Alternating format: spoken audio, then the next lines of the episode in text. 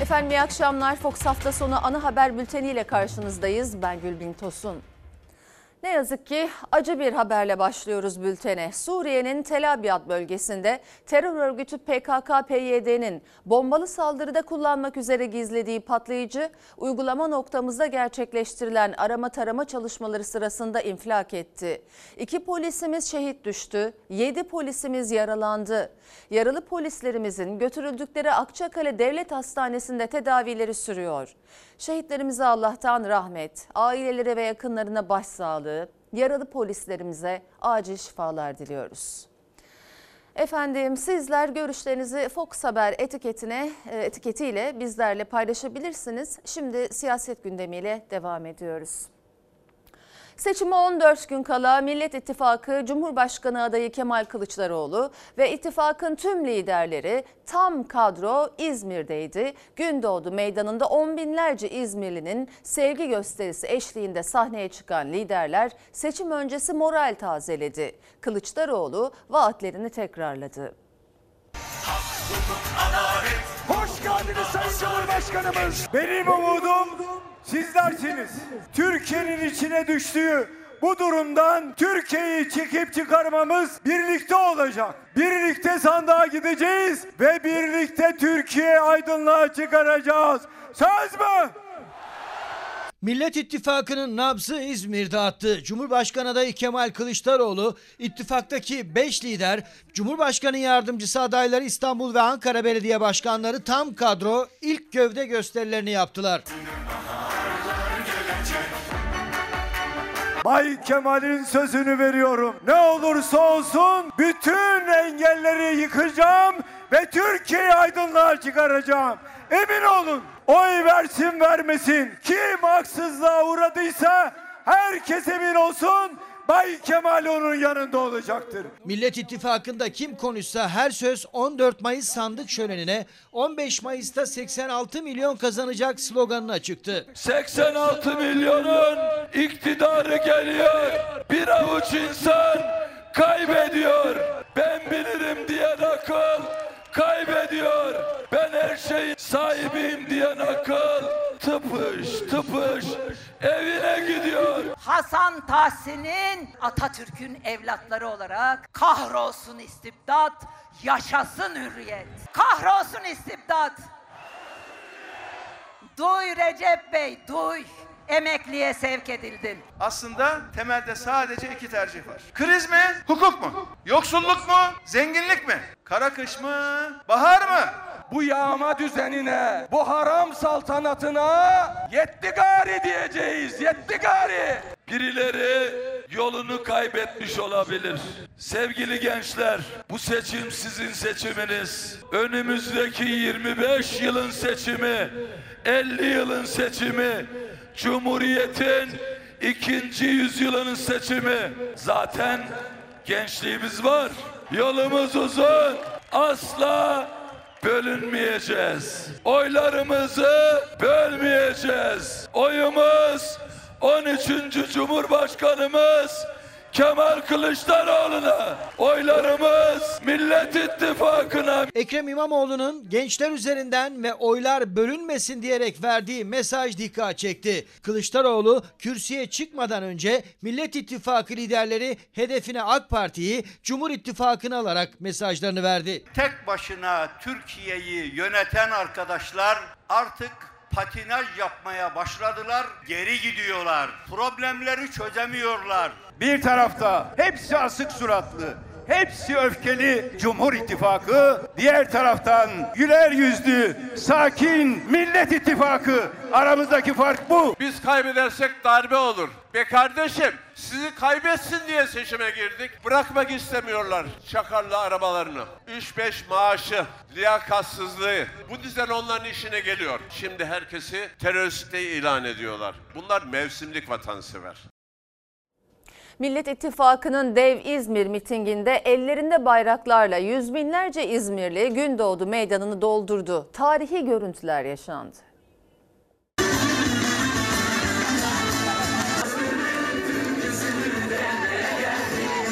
Meydan saatler öncesinden miting havasına büründü. Kimi yürüyerek, kimi hızlı adımlarla, kimi koşarak Millet İttifakı'nı görmeye, dinlemeye, desteğini göstermeye geldi. İzmir'in Gündoğdu Meydanı'na. İzmirliler saatler öncesinden miting alanına gelmeye başladı ve çok büyük bir kalabalık beklendiğinden alanda arka sıradakilerin rahat duyabilmesi için dev ekranlar kuruldu.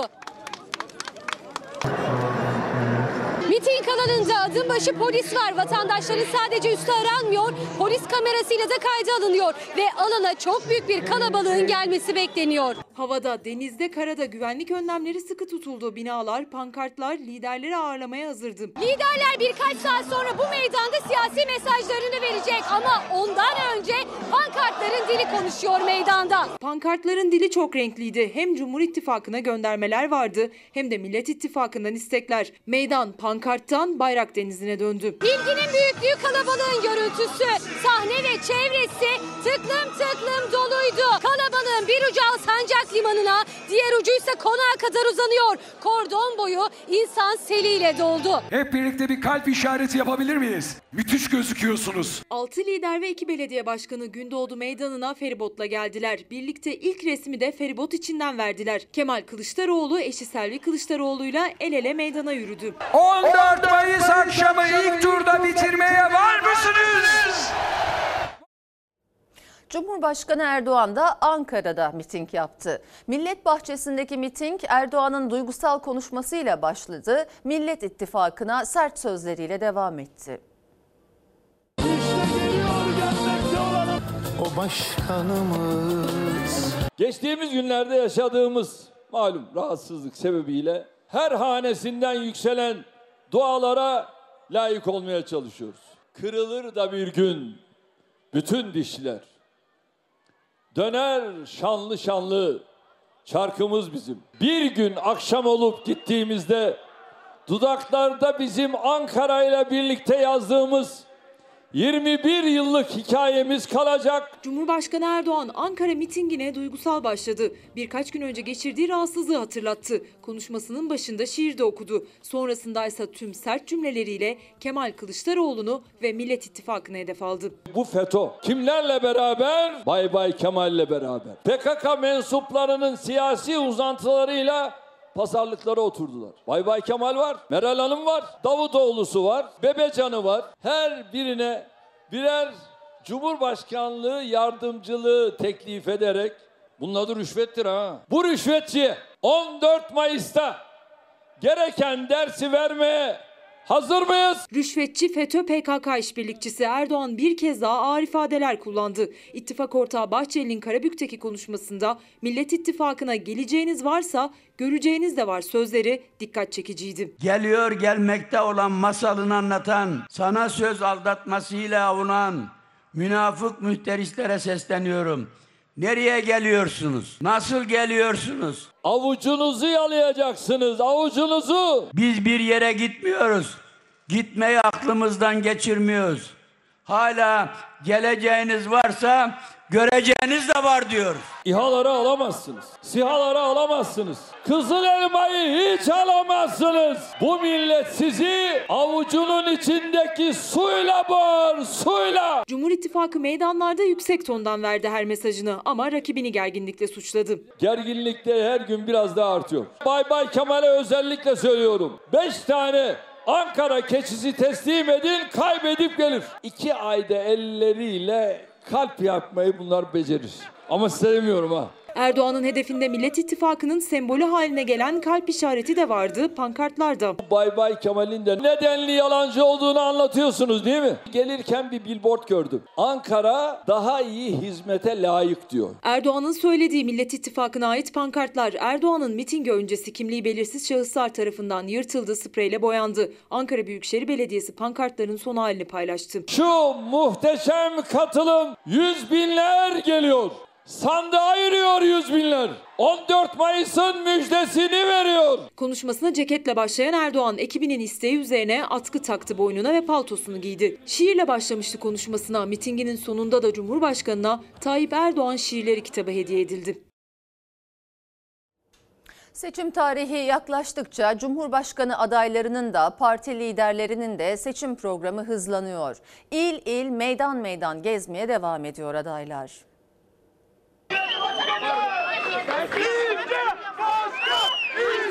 Erdoğan yorgun, Erdoğan kibirli, Erdoğan bilimden uzak, Erdoğan akıldan uzak. Olmaz Erdoğan'la, gitmeli. Öbür tarafta da Kılıçdaroğlu Babacan'la Davutoğlu'na bel bağlamış. Ya bu Babacan'la Davutoğlu 18 sene Erdoğan'la beraber değil miydi? Cumhurbaşkanı adayı Muharrem İnce bir kez daha cümlesine Erdoğan'la başladı, Kılıçdaroğlu'yla bitirdi. Bursa'da muhalefet eleştirilerine devam etti. CHP'ye oy veren sevgili kardeşlerim, 15 Mayıs sabahı 77 kişi var CHP listelerinde. Devalı, saadetli, gelecekli. Hepsi pazartesi sabahı istifa edecek. Senin oyunla seçilecekler, başka partiye gidecekler. Seçime 14 gün kala il il gezmeye devam ediyor adaylar. Bursa'dan bir gün sonra İstanbul'daydı Muharrem İnce. Gençlere memleketi terk etmeyin diye seslendi. Siz Erdoğan'a bakmayın. Giderseniz gidin diyorum. Milletin çocuklarına asgari ücrette iş bulamazken beş yerden maaş alan ahlaksızları göndereceğiz. Ata İttifakı'nın Cumhurbaşkanı adayı Sinan Oğansa hedefine 14 Mayıs seçimi için siyasi darbe girişimi diyen İçişleri Bakanı Süleyman Soylu'yu alarak istifa çağrısında bulunmuştu. Benzer çağrı Zafer Partisi Genel Başkanı Ümit Özdağ'dan da geldi. görevli olduğu genel seçimi darbe girişimi olabilir diye nitelendiren bir İçişleri Bakanı seçimlerin güvenliği için en büyük tehdittir. Süleyman Soylu'nun ya istifa etmesi ya Erdoğan tarafından görevden alınması için çağrıda bulunduk. 14 Mayıs 2023 Batı'nın siyasi darbe girişimidir. YSK Başkanı bu durumda darbeci başı mı oluyor? Peki sen neden darbe girişimi sayılan bir saydığın bir seçimin milletvekili adayısın? İstifa etsene. Onurun varsa istifa edersin. O tüm devlet dairelerine asılan Tayyip Erdoğan fotoğraflarını birer birer indireceğiz birer birer. Hepimizin ortak bir derdi var. Bu sülale devrini bitirmek istiyorsanız Aydın'da yeşil sola mührümüzü vuruyoruz. Türkiye İşçi Partisi Genel Başkanı Erkan Başta Aydın'dan sülale devri bitecek diye ses yükseltti. HDP eş Genel Başkanı Pervin Buldan ise İstanbul'da Van derneklerinin düzenlediği kahvaltıdaydı. Nereye gidersek gidelim, kiminle karşılaşırsak karşılaşalım, herkesin söylediği tek şey var, bizi AKP'den kurtarın diyorlar.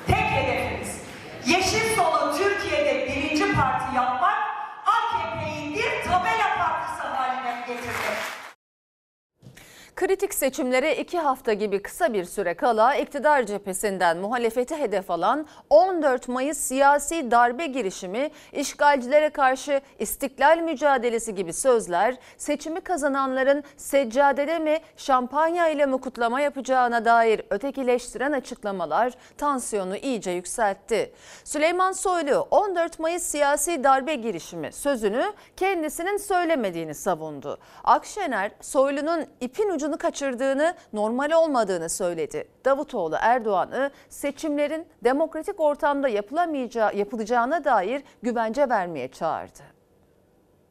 İşte neymiş? 14 Mayıs için biz darbe demişiz. Ben demiyorum ki. Hey Biden! Biz sadece Bay Bay Kemal'i sandıkta mağlup etmeyeceğiz. Seni de mağlup edeceğiz. Gerçekten ruh sağlığı yerinde değil. Bir video var. Cezbe taklidi var orada. Ayasofya'nın minaresi kadar başınız dik olsun. Ayasofya'nın minaresi kadar. Cumhur İttifakı cephesinden birbiri ardına gelen ağır suçlamalar İçişleri Bakanı Süleyman Soylu'nun 14 Mayıs siyasi bir darbe girişimidir çıkışıyla zirve yaptı. Akşener Soylu'nun sözlerine normal değil tepkisi gösterirken bir konuşmasına gönderme yapması da dikkat çekti. İpin ucunu kaçırdı dedi. Cezbeye kapıldığınızda öyle çabuk ayılamazsınız. Gözünüzün tekiyle de oraya bakamazsınız. Bu arkadaşımız gerçekten ipin ucunu kaçırdı. 15 Temmuz onların fiili darbe girişimiydi. 14 Mayıs'ta siyasi darbe girişimleridir. Korku büyüyünce insan ne yaptığını ne dediğini bilmez hale gelir. 14 Mayıs'a kalktılar siyasi darbe girişimi ilan ettiler. Bak bak bak bak. Vatandaşın oy kullanarak darbe yapacağını düşünen insanların gerçekten aklı kıt olduğunu düşünüyorum. Eğer bir İçişleri Bakanı bir seçimi siyasi darbe olarak görüyorsa bir darbeyi engelliyorum iddiasıyla seçime dönük her türlü müdahaleyi meşrulaştırma çabasının bir parçasıdır bu. İktidar cephesinde olası seçim sonuçları ve sandık üzerinden verilen mesajlar, yapılan karşılaştırmalar. Adalet Bakanı Bekir Bozdağ'ın şampanya seccade kıyaslamasına da tepkili muhalefet. Toplumu şampanya patlatanlarla şükür secdesi yapanlar diyerek ikiye ayırmak bölücülüktür. Kul hakkından uzak durmak. Harama el uzattığın zaman cennetten kovuluyorsun ahmak. Ya arkadaş yalancının dibisiniz be. Yalancının dibisiniz. İçkiyle secdeyi, Allah'a ibadeti yan yana getirirseniz yanlış yapmış olursunuz. Buradan mütedeyyin kardeşlerime de seslenmek isterim. Ben onun çocuğu iyi eğitim alıyor mu? Evinde huzuru var mı? Elektriği, su parasını, doğalgaz parasını rahat ödüyor mu, ödemiyor mu? Siyasetin konusu bu. Seçimlere sayılı günler kala AK Parti'nin önemli isimlerinden birbirini izleyen üst perdeden konuşmalar siyasetin tansiyonunu tavan yaptırdı. Eski yol arkadaşı Davutoğlu son dönemece girerken Cumhurbaşkanı Erdoğan'a seslendi. Bazı çevreler sizin hastalığınız da bahane ederek bir boşluğu doldurmak adına milli iradeye müdahale etme çabası içinde olabilir. Sizin öncelikli göreviniz 14 Mayıs'ta gerçekleştirecek olan seçimlerin demokratik ortamda yapılacağına dair güvence vermeniz. Bu seçim işgalcilere karşı istiklal mücadelesi seçimidir. Hadi oradan be. Bu ülkenin has evlatları nereden işgalci oluyor? Kendinize gelin kendinize. Soylu'ya daha önce 14 Mayıs için darbe derseniz muhalefete oy verenlere darbeci demiş olmuyor musunuz diye sorulmuştu. Yok yok Amerika'ya diyorum ben demişti. Şimdi de ben söylemedim Biden söyledi diyor. Yani tüm Türkiye'yi şok eden o ifadelerini demokrasiye tamamen zıt söylemini düzeltmeye çalışıyor. Ama demiyor ki yanlış yaptım. Sandığın olduğu yerde darbe olmaz. Demokratik yönetimlerde halk iradesi seçimlerle belirlenir ve biz de seçim sonuçları ne olursa olsun saygıyla karşılayacağız. Seçimlerin güvenliğinden birinci derecede sorumlu isimlerden İçişleri Bakanı'ndan bunları duymalıydı seçmen ve duymalı da. İki hafta kala umudun var mı? Hiç yok gerginlikten bes- beslendiklerini düşünüyorlar ama bence yanılıyorlar. Vatandaş bıktı yoruldu bu tarz üsluptan. Cumhurbaşkanı Erdoğan'ın Millet İttifakı'na yönelik itham ve iddialarının başında terör örgütüyle işbirliği var. HDP ile de gizli ilişkiler içinde olduğunu öne sürüyor. Kılıçdaroğlu bir kez daha Erdoğan'ı yalancılıkla suçladı. Kendisine yönelik iddiaları da meydan okudu. MIT emrinde gizli kapaklı ilişkimiz varsa çıksın açıklasın resti çekti. Biz bütün partilerle görüşüyoruz. AK Parti ile de, MHP ile de, HDP ile de. HDP'yi düşmanlaştırıyorlar. Sen düşmanlaştırıyorsan o zaman ikili oynuyorsun. Terör örgütleriyle parlamento içinde Bay Bay Kemal gibi onların uzantılarıyla gidip görüşmeler yapmadık. Milli İstihbarat Teşkilatı onun emrinde zaten. Gizli kapaklı bir görüşmeniz varsa çıksın açıklasın. Devleti yöneten kişi bir sorumluluk üstlenir. Ve diyorum ki evet bunlarla oturduk, ittifak konusunda anlaştık, görüştük. E yok öyle bir şey. Başta Kılıçdaroğlu Millet İttifakı'nı terörle işbirliği yapmakla suçluyor her fırsatta Cumhurbaşkanı Erdoğan. Kılıçdaroğlu res çekerek yanıt verdi, meydan okudu. Sandığa gün sayılırken siyasette terör üzerinden liderler karşı karşıya. Biri HDP'ye, onun üzerinden PKK'ya sözler verildiğini söylüyor, öteki inkar ediyor. Kandil'den ne diyor? Oyumuz Kılıçdaroğlu. Kandil nedir? Terör örgütünün elebaşıları orada. Teröre karşı hepimizin ortak tavır takılması lazım. Terör bir insanlık suçu mu? İnsanlık suçudur. Genelkurmay Başkanlığı'nın internet sitesinde terör örgütün adı yazmaz. Bir terör örgütün reklamını niye yapıyor yapıyorsunuz? Siz kahve edebiyatıyla devlet yönetmeye kalkıyorlar. Ya devlet öyle yönetilmez. PKK'nın parlamentodaki uzantısı bu masada var mı? Ya biz 6 lider bir aradayız. Benim tek başıma pazarlık yapma şansım var mı? Efendim masanın altındaymış. Yok masanın üstündeymiş. Açıkça söyleyeyim toplumun kafasını karıştırmak istiyorlar. İşin gerçeği bu. Millet İttifakı 6 partiden oluşuyor. HDP yok ama Erdoğan her seferinde HDP'yi de katıyor. Suçlamaları birbirini izliyor. Başta Kılıçdaroğlu Millet İttifakı ise çözüm sürecini hatırlatıp Erdoğan'ı HDP'ye karşı ikili oynamakla suçluyor. Bay Bay Kemal ne diyor? Selo'yu cezaevinden çıkaracakmış. Bir kişinin hapisten çıkması için kanun çıkması lazım değil mi? Kanun çıkmadan ben seni serbest bırakacağım nasıl diyebilirim? Siz hukuk içinde hareket etmek zorundasınız. Erdoğan'ın kendisine yönelttiği iddiaları yalanladı Kılıçdaroğlu. Cumhurbaşkanının sıklıkla meydanlarda söylediği Kılıçdaroğlu kazanırsa Selahattin Demirtaş'ı serbest bırakacak ifadeleri içinde yargıyı, hukuku, Türkiye'nin parçası olduğu uluslararası hukuku da işaret etti. Varsa bir yerde bir haksızlık söylerim. Siyasi görüşüne bakmaksızın. Bu hatanın giderilmesi lazım derim. Gezi olaylarında içeride olanlar ne günahı var Allah aşkına bunların ya? Osman Kavala neden? Selahattin Demirtaş neden? Hiçbirisi terörden ötürü mahkum olmadı ya. Yalan söylüyorlar millete. İktidarı vatandaşa yalan söylemekle suçladı Millet İttifakı'nın Cumhurbaşkanı adayı Kılıçdaroğlu. Bu millet sana yürü Kemal demeyecek. Haklıysa kendime çeki düzen verin. Avrupa İnsan Hakları Mahkemesi kararı var. Anayasanıza koymuşsunuz. Herkes uymak zorundadır diye. Siz hukuk devleti misiniz? Evet. O zaman bırakacaksınız. Cumhur İttifakı'nda yaşanan Hüdapar çatlağı her geçen gün derinleşirken Hüdapar Genel Başkanı Zekeriya Yapıcıoğlu konuştu. Partisine yönelik konuşma yasağı iddialarını reddetti. Konuşuyorum, bundan sonra da konuşacağım dedi. İçişleri Bakanı Soylu tepkilere karşı Hüdapar savunmasına geçti. Sadece kendi İçişleri Bakanlığı döneminin savunmasını yaptı.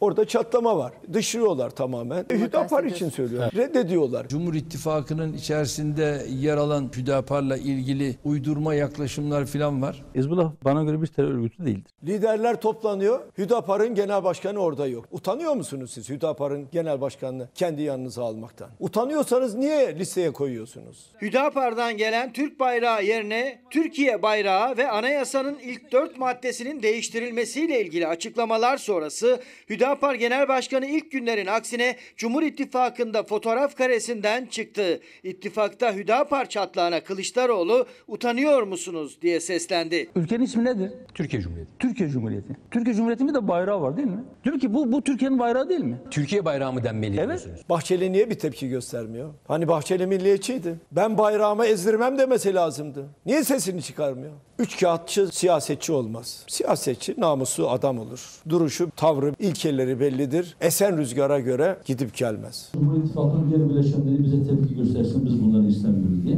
Bu fitne ortamını oluşturmaya çalışıyorlar. Başaramayınca da Cumhur İttifakı'nda çatlak. Hüdapar, Müdapar'la biz ne görüşürüz ne beraber oluruz. AK Parti listelerinde milletvekili adaylar ya. Cumhur İttifakı'nda Hüdapar sancısı sürerken bir de iddia ortaya atılmıştı. AK Parti'nin ittifaka zarar verdiği gerekçesiyle Hüdapar Genel Başkanı Zekeriya Yapıcıoğlu'ndan basından uzak durmasını istediği yönünde.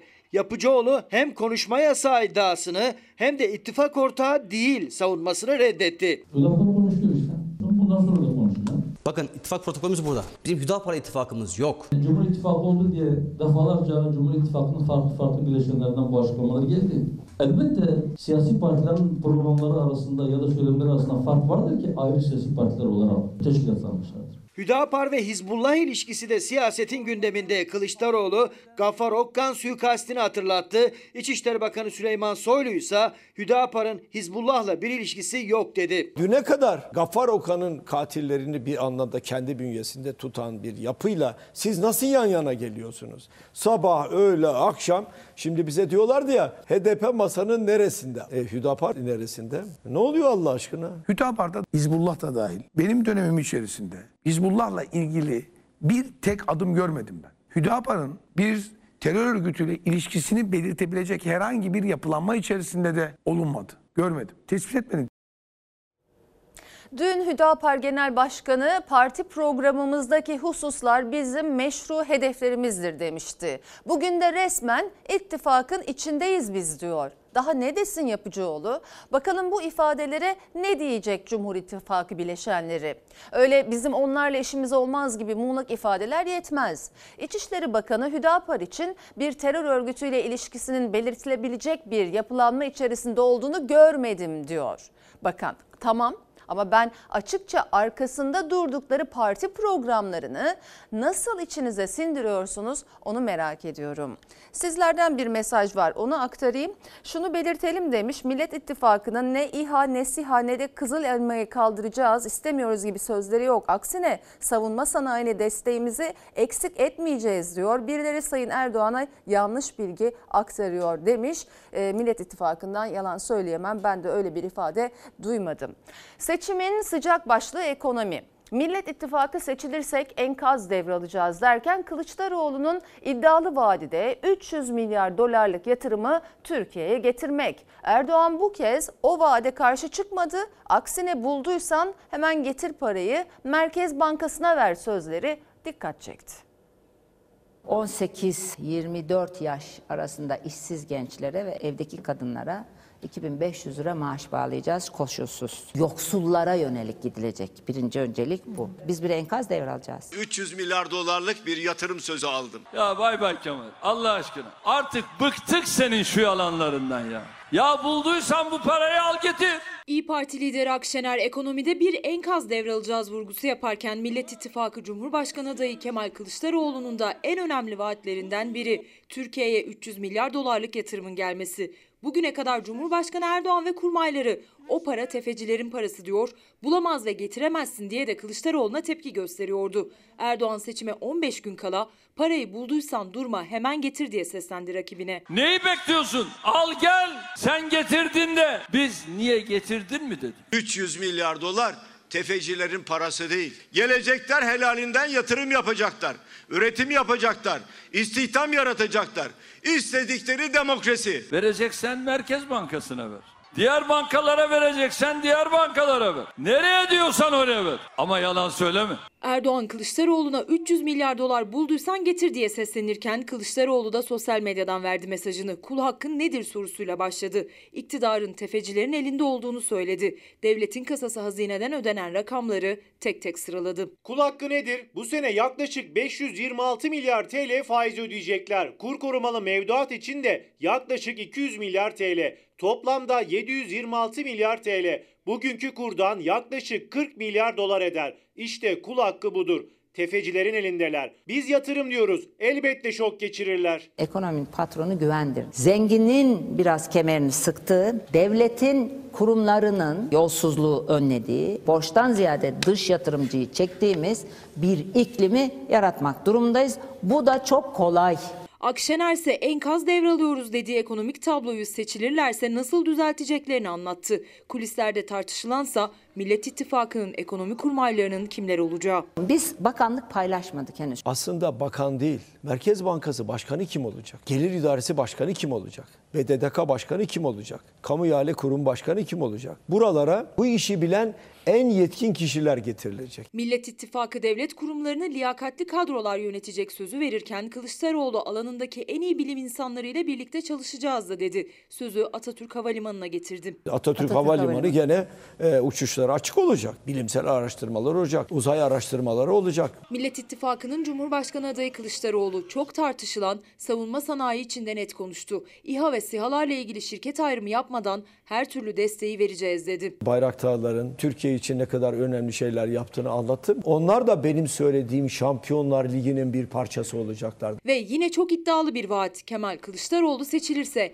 Avrupa'ya nasıl vizesiz gidileceğini de anlattı. 3 ay içinde Avrupa'ya bize kalkacak. Avrupa Birliği'nde hangi demokratik standartlar varsa kendi ülkemize getireceğiz. Dönüp Avrupa Birliği'ne diyeceğiz. Vizeleri kaldır. Kaldıracak. Bu kadar basit. Millet İttifakı'nın Cumhurbaşkanı adayı Kemal Kılıçdaroğlu bu kez kiralar başlıklı bir video yayınladı ve yüksek kiralardan iktidarın yanlış TOKİ uygulamalarını sorumlu tuttu. Dar gelirlinin kira sorununu çözme sözü verdi. O dertten kurtulmak için yıllardır bekleyen TOKİ mağdurları ise bugün eylemdeydi. TOKİ'yi konut dışında beşli çetelere kaynak aktarmak için başka işlerde kullandılar. Toplu konut idaresi asıl görevi olan sosyal konut üretimine odaklanacak. 100 bin so- sözü verdiniz onu bitirin. Ondan sonra 250 bin bir şunu kaç veriyorsanız verin. 4 senedir beklemek nedir? Bu kuraya girdiğim zaman kundaktaydı. Bu da okula gitmiyordu. Yani bekliyoruz. 4 yıl önce sözü verilen İstanbul'daki TOKİ Tuzla 5750 adet sosyal konut projesi ne Erdoğan'ın 2019'da açıkladığı tarihte ne de şantiye sahasındaki tabelada yazılan tarihte bitti. 10 etaplı projenin bir etabında çalışma var. O da henüz başlangıç aşamasında. Gözümüz hep çalışmalarda. 15-20 günde bir geliyoruz. E çünkü umuttur yani. Adı kuradan çıkan 5750 dar gelirli ailenin Tuzla diye girdikleri TOKİ projesi 2022'de Maltepe'de başlayabildi. Sürekli gelip çalışmaları takip ettikleri inşaat sahasından bu kez ses yükselttiler. Tüm mağdur olan 5750 hak sahibi dar gelirli vatandaşların evlerini teslim alacağı tarih ne olacaktır? Sabit taksit ödeme imkanı hakları saklı olacak mı? İnşallah yılbaşı itibariyle temeli attıktan sonra bir ila bir buçuk yıl içinde konutları bitirip sahiplerine teslim edeceğiz. Sayın Cumhurbaşkanımızın 2019 yılında 100 bin sosyal konut projesini açıkladığında 160 bin TL'lik dairenin taksidi 860 TL'ydi. Nasıl bir plan yapmıştınız? Yaklaşık maaşım 2800 liraydı. Ee, 860 TL'yi bir nebze olsun e, o zaman şartlarına göre verebilme imkanım vardı. Şu anda baktığımız zaman 1 milyon TL'lik bir dairenin e, taksit fiyatı 5 bin 6 bin civarında. 5 bin lira mı taksit olacak, 10 bin lira mı taksit olacak, peşinatına kadar olacak. 3 yıl önce bu evler alınsaydı 200-250 bine bu iş bitecekti. Çoğu artık e, borcun bitirmek üzereydi. 4 senedir TOKİ'yi arıyoruz. %40 tamamlansın ondan sonra diyorlar. İnşaatın %40'ı bitmediği için sözleşme de kira desteği de yok. Son bir yıl içinde ev sahibinden dört defa ihtar yedim. Avukat boyuna bana tebrikat yolluyor. Hani ben kalp hastasıyım, engelliyim aynı zamanda. En azından çay ekmek yerim, evim derim, ona veririm. Ben 70 yaşında bunun borcunu bitirebilecek miyiz diye düşünüyorum şimdi. TOKİ mağdurları evlerini beklerken Millet İttifakı'nın Cumhurbaşkanı adayı Kemal Kılıçdaroğlu kiracılara seslendi, sosyal konut sözü verdi. Yabancılara ev satışını da kiralar düşene kadar durduracaklarını söyledi. Asgari ücretle geçinen dar gelirli vatandaşı yuva sahibi yapacağız. Halk konutta oturan vatandaşın kirası asgari ücretin %20'si olacak. Yani kim gelirse gelsin seçim vaadi olarak kalmamasını istiyoruz. Biz sadece kendi dairelerimize geçmek, huzur içinde, refah içinde yaşamak istiyoruz. Efendim büyük yıkımın yaşandığı Hatay'da felaketin 84. gününde hala eksikler, ihtiyaçlar var. Özellikle de suya erişim sıkıntısı devam ediyor. Bu da sağlık sorunlarına yol açıyor. Unutmak yok, affetmek yok, helalleşmek yok. Bugün 84. gün ve halen bu şehir su sıkıntısı yaşıyor. Temiz suya ulaşamıyor. Halen banyo yapmak gibi temel ihtiyaçlarını karşılayamıyor. Taşıma suyla değirmen dönmez. Buranın kendini idame ettirecek e, içme suyuna ihtiyacı var. Halen uyuz, bit gibi baş edilebilecek hastalıklarla baş edemiyor. İnsanlar dişlerini fırçalamıyor. Büyüklerimizin ağızdaki protezleri maalesef kırıldı ve kayboldu. Bu insanlar dişsiz şu anda hayatlarını sürdürmeye çalışıyorlar. 84. günde de depremzedelerin ihtiyaçları giderilebilmiş değil. Başta su olmak üzere o temel ihtiyaçlara erişimdeki sıkıntılar sağlık sorunlarını da beraberinde getiriyor. Hatay'da tabip odası, sivil toplum kuruluşları 1 Mayıs öncesi bir aradaydı. Tek tek eksiklikleri sıraladılar. Halen çocuklarımızın aşılanabilmesi için bir aşı programı yok. Doğumu bile çevre ilçelere, illere gönderiyoruz. Sağlık sistemi enkaz altında kaldı depremde. Sağlık emekçileri yaptıkları basın açıklamasının ardından depremde hayatını kaybedenler için Asin Nehri'ne kırmızı karanfil bıraktı. Yitirilenlerin acısı dinmiyor. Hala kayıplarına ulaşamayanların yaşadığı çaresizlik ise çok büyük. O ailelerden biri de Mursaloğlu ailesi. 2,5 yaşındaki adayla anne ve babasından Merve Haydar Mursaloğlu çiftinden 84 gündür bir iz yok. En başta ya kendi kendilerine ya da birilerinin yardımıyla oradan çıktıklarını düşünüyorum. Antakya Akevler'de onları gören varsa, eğer bu kişileri görür görürseniz lütfen bize ulaşın. Antakya merkezde 4. Akevler sokağın girişinde neredeyse hiçbir bina ayakta kalmadı. Mursaloğlu ailesi de bu sokakta Iraz apartmanında oturuyordu. En üst katta Haydar Mursaloğlu'nun annesi depremden 4 saat sonra canlı olarak çıkarıldı. Aslında binada yaşayan herkese madenciler tüneller kazarak canlı veya hayatını kaybetmiş şekilde ulaştı ama 3 kişilik Mursaloğlu ailesinden hiçbir haber alınamadı. O an zaten şok bir andı. İnsanlar sadece bir yerlere kaçma, bir yerlere bir çığlık, feryat pijamalarla koşuşturuyordu. Mursaloğlu ailesinin yaşadığı Iraz apartmanı deprem anında hemen değil depremden birkaç dakika sonra çöktü. Bu yüzden 3 kişilik ailenin depremden hemen sonra dışarı çıkmış olabileceği olayın şokuyla ya da yaşanan kaosla kaybolmuş olabilecekleri düşünülüyor. Kayıp Haydar Mursaloğlu'nun kardeşi Deniz Mursaloğlu umutla bekliyor. Hastanelere baktılar, DNA örneği verdiler ama ne küçük adaya ne de anne ve babasına ulaşabildiler. Bir aile 84 gündür kayıp. Onlara sağ bir şekilde ulaşmak istiyorum. Ama artık diğer türlüsü de olsa bir haber alınması gerekiyor. Daha yasımız bile başlamadı çünkü ortada yoklar. Bir izleyicimiz Ufuk Bey bir soru sormuş haklı bir soru. İşgalci mi arıyorsunuz? Binali Yıldırım'ın sözlerine istinaden şehirleri yerle bir olmuş en az 3 dönem ve mevcut belediye başkanlarına bakın. Şehircilik oyunu oynayan ilgili bakanlık ve müdürlükler personeline bakın. İşgal ettikleri onların işgal ettikleri koltukların hesabını kim soracak diyor. Enkaz altından kendi çabalarıyla kurtarabildikleri ürünlerini İstanbul'a taşıdı. Kahramanmaraşlı esnaf tezgah açtı. Depremzedeler yaralarını sarmak için destek bekliyor. Ayrılıktan zor belleme ölümü. Biz Kahramanmaraş'tan geldik. Depremden dolayı iş kayıplarımız oldu. Müzik yaparak kendimizi anlatmaya çalışıyoruz. Evimiz ağır hasarlı. Mağazamız da zaten geceden çökmüştü. Nasıl çıkardınız ürünlerinizi? Yani çıktığı yeri görseniz "Bu buradan mı çıktı dersiniz. Çünkü zaten e, çok az bir ürün çıkartabildik. Şunu biliyorum kaç günden beri evimi çok özlediğimi biliyorum. Görmeyince sezilmiyor mihriban. Anlatması güç. Hem o anları hem de enkaza dönen ekmek teknesinden yaşama tutunabileceği kadarını çıkarma çabası.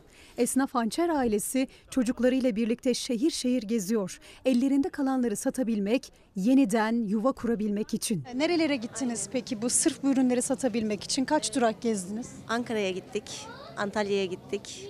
Önümüzde bir Manisa var, burası. Fiyatlarımızı indirmek zorunda kaldık. Maraş'ta çoğunluk çarşımız gitti zaten. Çarşı yok. Bütün dükkanlarımız, esnaflarımız oradaydı. Hepsi bitti. Kahramanmaraş'ın esnafı İstanbul'da Kadıköy Festival Park'ta İBB ev sahipliğinde dayanışma pazarında tezgah açtı. Ama kolay olmadı o tezgahı açmak. Sahip oldukları ne varsa hepsi tonlarca ağırlıktaki beton yığınlarının altındaydı. Kendi bulduğumuz hiltiyle, kendi bulduğumuz jeneratörü çıkarttık. Maddi kayıplarımız var. Alaaddin Kopar'ın nesi oluyorsunuz? Kopar'ın kızıyım. Babamın dedemin mesleği dördüncü kuşağım bu işi yürütüyorum. İmalat yapamıyoruz. Atölyemiz yıkıldığı için pres kesim makinalarımız şu anda daha enkazın altında duruyor. Hala. Evet onu çıkaramadık. Almaya kalksanız o makine. Almaya kalksam 40-50 bin, bin lira yani. 40-50 binden aşağı değil bir tanesi. Nasıl çıkardınız bunları? Zorluklarla kendi imkanlarımızla, kendi ellerimizle çıkardık. Kardeşlerimizi kaybettik, elemanlarımızı kaybettik. Daha çıkartamadığımız birçok malzememiz var. Şöyle. Öyle kolay vermeyeceksin galiba. yani bu. Maraş dondurması başta. Yöresel tüm lezzetleri, doğal ürünleri ve özel dokuma ürünleriyle depremzede esnaf destek bekliyor şimdi. Hem maddi hem de manevi. 8 Mayıs'a kadar İstanbul'dalar. Maraş'ta yeniden ayağa kaldıracağız. Burada güç topluyoruz. Burada yeniden işbaşı yapmış olduk biz aslında bir nevi. E, bu bize iyi geldi. Ata Yadigarı tarhana çorbamız efendim buyurun. Halkımızdan rica ediyoruz. Ee, bu fuarı desteklesinler. Buradaki esnafların hepsinin ihtiyacı var. Geçim sıkıntısı beyin göçünü de beraberinde getiriyor. Türkiye'de hemen her meslekten çalışanlar, yeni mezunlar yurt dışında kariyer olanaklarını araştırıyor. Mezunu. Ee, şehir ve bölge planlama. Nereye gideceksin? Ya işte Almanya çünkü burada tanımıyorum alım az oluyor. Yani Avrupa Birliği'nde herhangi bir ülke olabilir. Sağlık çalışanıyım. Neden gidiyorsunuz? Yani malum e, ekonomik koşullar, sosyal, fiziksel. Mesleğiniz nedir? Ben fizik mühendisiyim. Size teklif edilen Türkiye'de ortalama ücret nedir? Asgari ücret artı işte 300-500 4 senelik bir lisans mezunu olarak yurt dışındaki karşılığı yaklaşık e, hani bir mühendislik maaşının 3500-4000 euro civarı. Üniversite mezunu gençler rotayı Avrupa'ya çevirdi. Çünkü Türkiye'de hem iş bulmak zor hem de ücretler düşük. O yüzden yurt dışında istihdam olanaklarını yakından takip ediyorlar. Nereye gidiyorsun? Nasip olursa Almanya. Üç farklı mesle mesleğe sahibim. Maddi gelirim beni refah seviyesine çıkarmıyor. Ortalama 2800 euro, 2500 euro temel alt taban fiyatla teklif geliyor. Peki Türkiye'de? En fazla alabileceğimiz 12 bin lira. Grafik tasarımda da ortalama günde 10 ila 13 saat emek vererek en fazla alabileceğimiz 15 bin lira. Diploma hayallerini gerçekleştirdiler ancak kariyer noktasında takılı kaldılar. Çünkü ya iş bulamadılar ya da buldukları işte asgari ücret ortalamasında maaş teklifiyle karşı karşıya kaldılar. Onlar da son çare şimdi şanslarını yurt dışında denemek istiyorlar. Oğlum genetik bölümü mezunu olacak bu sene. Ama ülkemizde onunla ilgili bir iş sahası yok. Şu anda Hollanda'ya staja gidiyor ve gelmemek üzere gidiyor. Makine Mühendisleri Odası'nın raporuna göre mühendislerin %65'i geçim sıkıntısı yaşıyor. %55'i de yurt dışına göç etmek istiyor. Mühendisler, doktorlar, hemşireler özellikle Avrupa'yı tercih ediyor. Kariyer olanaklarını öğrenmek için İstanbul'daki seminerde bir araya geldiler. Geçim sıkıntısı, gelecek kaygısı, emekli olduğumda önümü görememekten dolayı maalesef bir şey yapamıyoruz bu maaşlarla. O yüzden 23 yıllık hemşire olmama rağmen gitmeyi tercih ettim. Ee, Almanya'yı düşünüyorum. Otomotiv panel kalıpçılığı. Ee, ben yaklaşık 2014'te Almanya'daydım. 2014'te maddi olarak karşılığı yaklaşık 7 bin euroydu. Günde bildiğim var yaklaşık 12 bin eurodan başlıyor. Burada? Burada maalesef Türkiye şartlarında e, minimum 15, maksimum 25 arası bandında. Bin lira. Evet. Hasta bakıcısından do- doktora, inşaat işçisinden inşaat mühendisine, akademisyenine, kasabına, elektrikçisine kadar 7000 meslek grubuna bakıyoruz şu an. Alman işverenleri de buraya çağırarak toplu bir seminer yapmak istedik. Her meslek grubu yabancı işverenlerden yurt dışındaki eşdeğer meslekleriyle ilgili bilgi aldı. Hayallerde ilk sırada ise yüksek alım gücü var. Bursa'da operatörlük işi yapıyorum iş makinesi. Şöyle güzel güzel hani bir yaşam olasılığımız yok. Hani alım gücümüz sıfır. İstanbul Yenikapı'daki karavan fuarına bu yıl ilgi yoğundu. Ben deprem bölgesi Kahramanmaraş'tan geliyorum. Ailemden en yakınım dört insanı kaybettim. Apartmanda yaşamayı şu anda ailem de istemiyor. Yani şu anda biz bir bağ evinde 24-25 metrekarede yaşam sürüyoruz. Apartmana girmeye korkuyoruz. Depremi yaşayanlar da olası deprem korkusuyla yaşayanlar da daha güvenli seçenekler arıyor. Salgınla başlayan karavan ilgisi depremlerden sonra daha da arttı. Biz Maraş depremini biraz daha yakından hissettik. Kayseri'de de çok fazla hissedildi. İstiyoruz ki daha güvenli alanlar. Kocaman evlere sığamaz olduk diyorlar ya gerçekten öyle. 130 bin lira bandından başlıyor. Özelliklerine göre fiyat yukarı çıkıyor. Depremden sonra e, çok fazla talep oldu. Bu aracımızın fiyatı 2,5 milyon. Arkamda görülen aracın fiyatı 3 milyon liraya satıldı aracımız. İstanbul'daki karavan fuarına ilgi yoğun. Özellikle de olası bir depremde güvenilirlik açısından ailelerin ilk tercihi karavan. Fiyatları ise 130 bin liradan başlıyor. Özelliklerine göre 2,5-3 milyon liraya kadar çıkıyor. Zaten pandemiyle başlayan bir sürecimiz var. Bayağı yoğunduk. Ama depremde özellikle iç piyasada çok ciddi bir hareketliliğe sebep oldu. E, fiyatlarımız fuara özel burada görmüş olduğunuz bu 5 karavanda 700 bin lira içindeki beyaz eşya mobilyasıyla birlikte. Günümüzde artık Türkiye'de Ege ve Akdeniz bölgelerinde tatil fiyatları e, çok çok arttı. E, biz de baktığımız zaman bir karavan alabilir miyiz? Açıkçası bu fiyatların yüksekliği de bizi buraya da çekti. Ege bölgesinde gecelik bir tatil fiyatı 12-15 bin lira civarında. Sadece deprem endişesiyle değil İstanbul Yenikapı'daki fuara ilginin bir sebebi de yüksek otel fiyatları. Karavanlar 4-5 sene içinde fiyatını çıkarıyor. 4 kişilik bir ailenin sadece bir haftalık otel konaklaması artık en az 30 bin lira. Bu çekme karavanın fiyatı ise 130 bin lira. Eskiden insanlar 4 yıldızlı 5 yıldızlı en kötü bir tatil köyüne bir yere gidebiliyordu. Ama şu anki fiyatlar yani 3-4 günlük tatiller 70, 80, 90 gibi böyle e, rakamlara gelmiş. O yüzden de insanlar karavanları tercih etmeye başladı. Hatay Antakya'da evleri yıkılan Aydın ailesinin SMA'lı bir bebeği var. Güneş bebek sağlık hizmetlerine erişimde sıkıntı yaşıyor. Ailesi bebeklerinin gen tedavisine ulaşabilmesi için kampanya düzenliyor. Maalesef ki depremde evimiz ve iş yerimiz yıkıldığı için İki çocuğumla birlikte göçebe bir hayat yaşıyorum. Bir göz bir odada kalıyoruz. 8 kişi kalıyoruz o odada. 9 aydır bu SMA hastalığıyla savaşıyor. Hatay Antakyalı Güneş bebek henüz 9 aylık doğduktan hemen sonra SMA teşhisi konuldu. Ailesi depremde evini iş yerini kaybetti. Enfeksiyondan uzak kalması gereken bebeklerini zor şartlar altında korumaya çalışıyorlar. Bir yandan da henüz hastalığı ilerlememişken gen tedavisine ulaşmak istiyor Aydın ailesi. Evsiziz, işsiziz. Ee, Bir yandan çocuklarım, e, bir yandan kampanya süreci. 12 kilo olmadan önce güneş ilacına kavuşturmam gerekiyor. Ama maalesef e, kampanyamız o kadar yavaş ilerliyor ki yani hiç yok denecek kadar az bağışlarımız var. 9 aydır SMA hastalığıyla mücadele eden Güneş'in ailesinin evi bir de depremde yıkıldı. Sadece evler değil, tedavi gördükleri hastaneler de yıkılınca tedavisi aksadı Güneş'in. Bugün de hastanenin bahçesinde kurulan konteynerda 9. ay aşısını oldu. Maalesef sizin de gördüğünüz üzere güneş SMA'lı olmasına rağmen çok da hijyen açısından e, sağlıklı olmayan bir alanda konteynerlerde aşılarını yaptırmak zorunda kaldık. Ailesi için en zoru da bu. Depremzede kızlarının hijyenini sağlamak. Çünkü dedesinin sağlam kalan bağ evinde tek odada kalan 8 kişiden biri SMA'lı güneş bebek. Deprem nedeniyle mevcut tedavileri de aksadı. Güneş haftanın 7 günü fizik tedavi alıyordu. Maalesef depremden sonra hiçbir kurum, hiçbir merkez kalmadığı için bir an önce güneşin gen tedavisine kavuşması gerekiyor. Kalıcı çözüm içinse güneşin gen tedavisine ulaşmasını istiyor anne Gülben Aydın ama SGK hala karşılamıyor. Yurt dışında yaklaşık 2,5 milyon dolara mal olan tedavi için kampanya düzenliyorlar. Zamansa daralıyor. Gen Nereden aldın?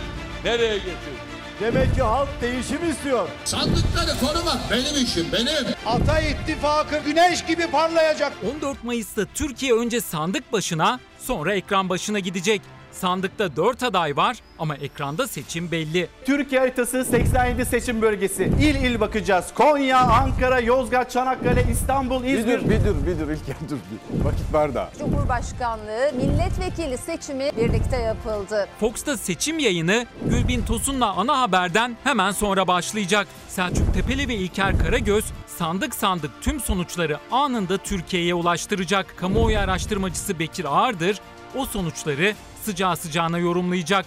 Oo Bekir Ağırdır da buradaymış. Patronların mesajını sana tercümeye geldim. Ayrıca Bekir abi biz buradaydık. Selçuk Tepeli geldi. Fox Haber Genel Yayın Yönetmeni Doğan Şentürk, Fox Haber Ankara temsilcisi Tülay Ünal Öç'ten son dakika bilgileri yine onlarda olacak. Her seçim 14 Fox'ta izlendi. Ya bu sloganları nereden buluyorsunuz? Bu saçları kaç seçimde arttık biliyor musun? Gazeteciler Murat Yetkin, Çiğdem Toker, Nevşin Mengü, Deniz Zeyrek, Türkiye'nin bu uzun gecesinde en sağlıklı analizlerle Fox ekranlarında olacaklar. En doğru, en güvenilir ve en hızlı sonuçlar yine burada. Seçim gecesi klasiğiniz Fox Haber'de. Bir ekrandan daha fazlasında. Türkiye'nin seçimi 14 Mayıs'ta Fox'ta. Şimdi ara zamanı. Efendim Fox hafta sonu ana haber bültenini burada noktalıyoruz. Fox'ta yayın Ego'nun yeni bölümüyle devam edecek. İyi bir akşam geçirmenizi diliyoruz. Hoşçakalın. Dostuma her köşesi cennetin ezilir yerler için bir başkadır benim memleketim.